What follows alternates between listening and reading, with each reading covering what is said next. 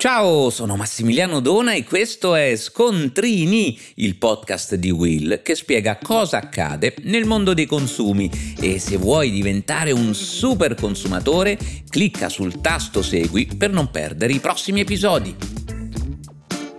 Oggi parliamo di concerti, perché tra le novità recentemente introdotte dal governo con il recepimento della direttiva europea 2161 del 2019, oltre a quelle in materia di recensioni online e comparatori di cui ho parlato proprio nell'ultimo episodio di Scontrini, arrivano nuove regole anche per i biglietti dei concerti e degli eventi di spettacolo in genere. E i consumatori sanno che su questo tema non sono mancati problemi durante la pandemia. Adesso con questa riforma si interviene sul fenomeno del secondary ticketing, il cosiddetto bagarinaggio online. Quante volte vi sarà capitato di mettervi davanti al computer, magari con un certo anticipo, per acquistare il biglietto per il concerto dei vostri idoli, ma pochi istanti dopo l'apertura delle vendite i ticket sono già tutti esauriti. Purtroppo spesso non siete stati bruciati da altri fan più veloci di voi. In pochi secondi sono entrati in azione i bot, cioè sistemi automatizzati che davvero in un attimo fanno piazza piazza pulita dei posti disponibili.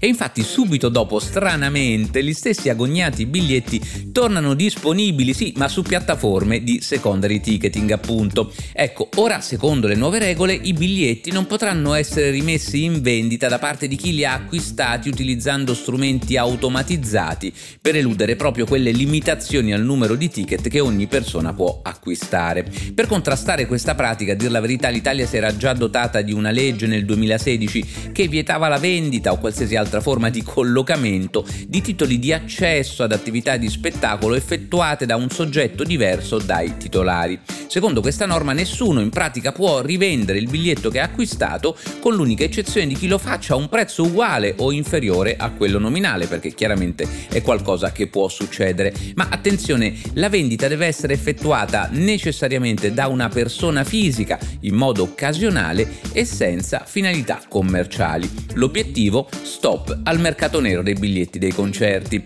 Ora con la stagione estiva alle porte vedremo se questo rafforzamento a livello europeo delle norme a tutela dei consumatori di spettacolo sarà sufficiente rispetto a quanto visto fin qui. Quel che è certo è che da sempre i bagarini esistono perché c'è un pubblico di persone pronto a dissanguarsi pur di assistere alla performance dal vivo del suo cantante preferito, ma è bene ricordare che così facendo prima di tutto si favorisce il business degli spettatori speculatori e quei soldi non tornano in tasca agli artisti tantomeno alle maestranze. E poi il bagarinaggio finisce per alimentare l'elusione o l'evasione fiscale e si corre il rischio di cadere in vere e proprie truffe con lo spaccio di ticket contraffatti. Insomma, compriamo il biglietto giusto con l'hashtag hashtag biglietto giusto, come recita la campagna lanciata da Agicom, l'autorità per le garanzie nelle comunicazioni, per contrastare proprio i fenomeni di bagarinaggio online.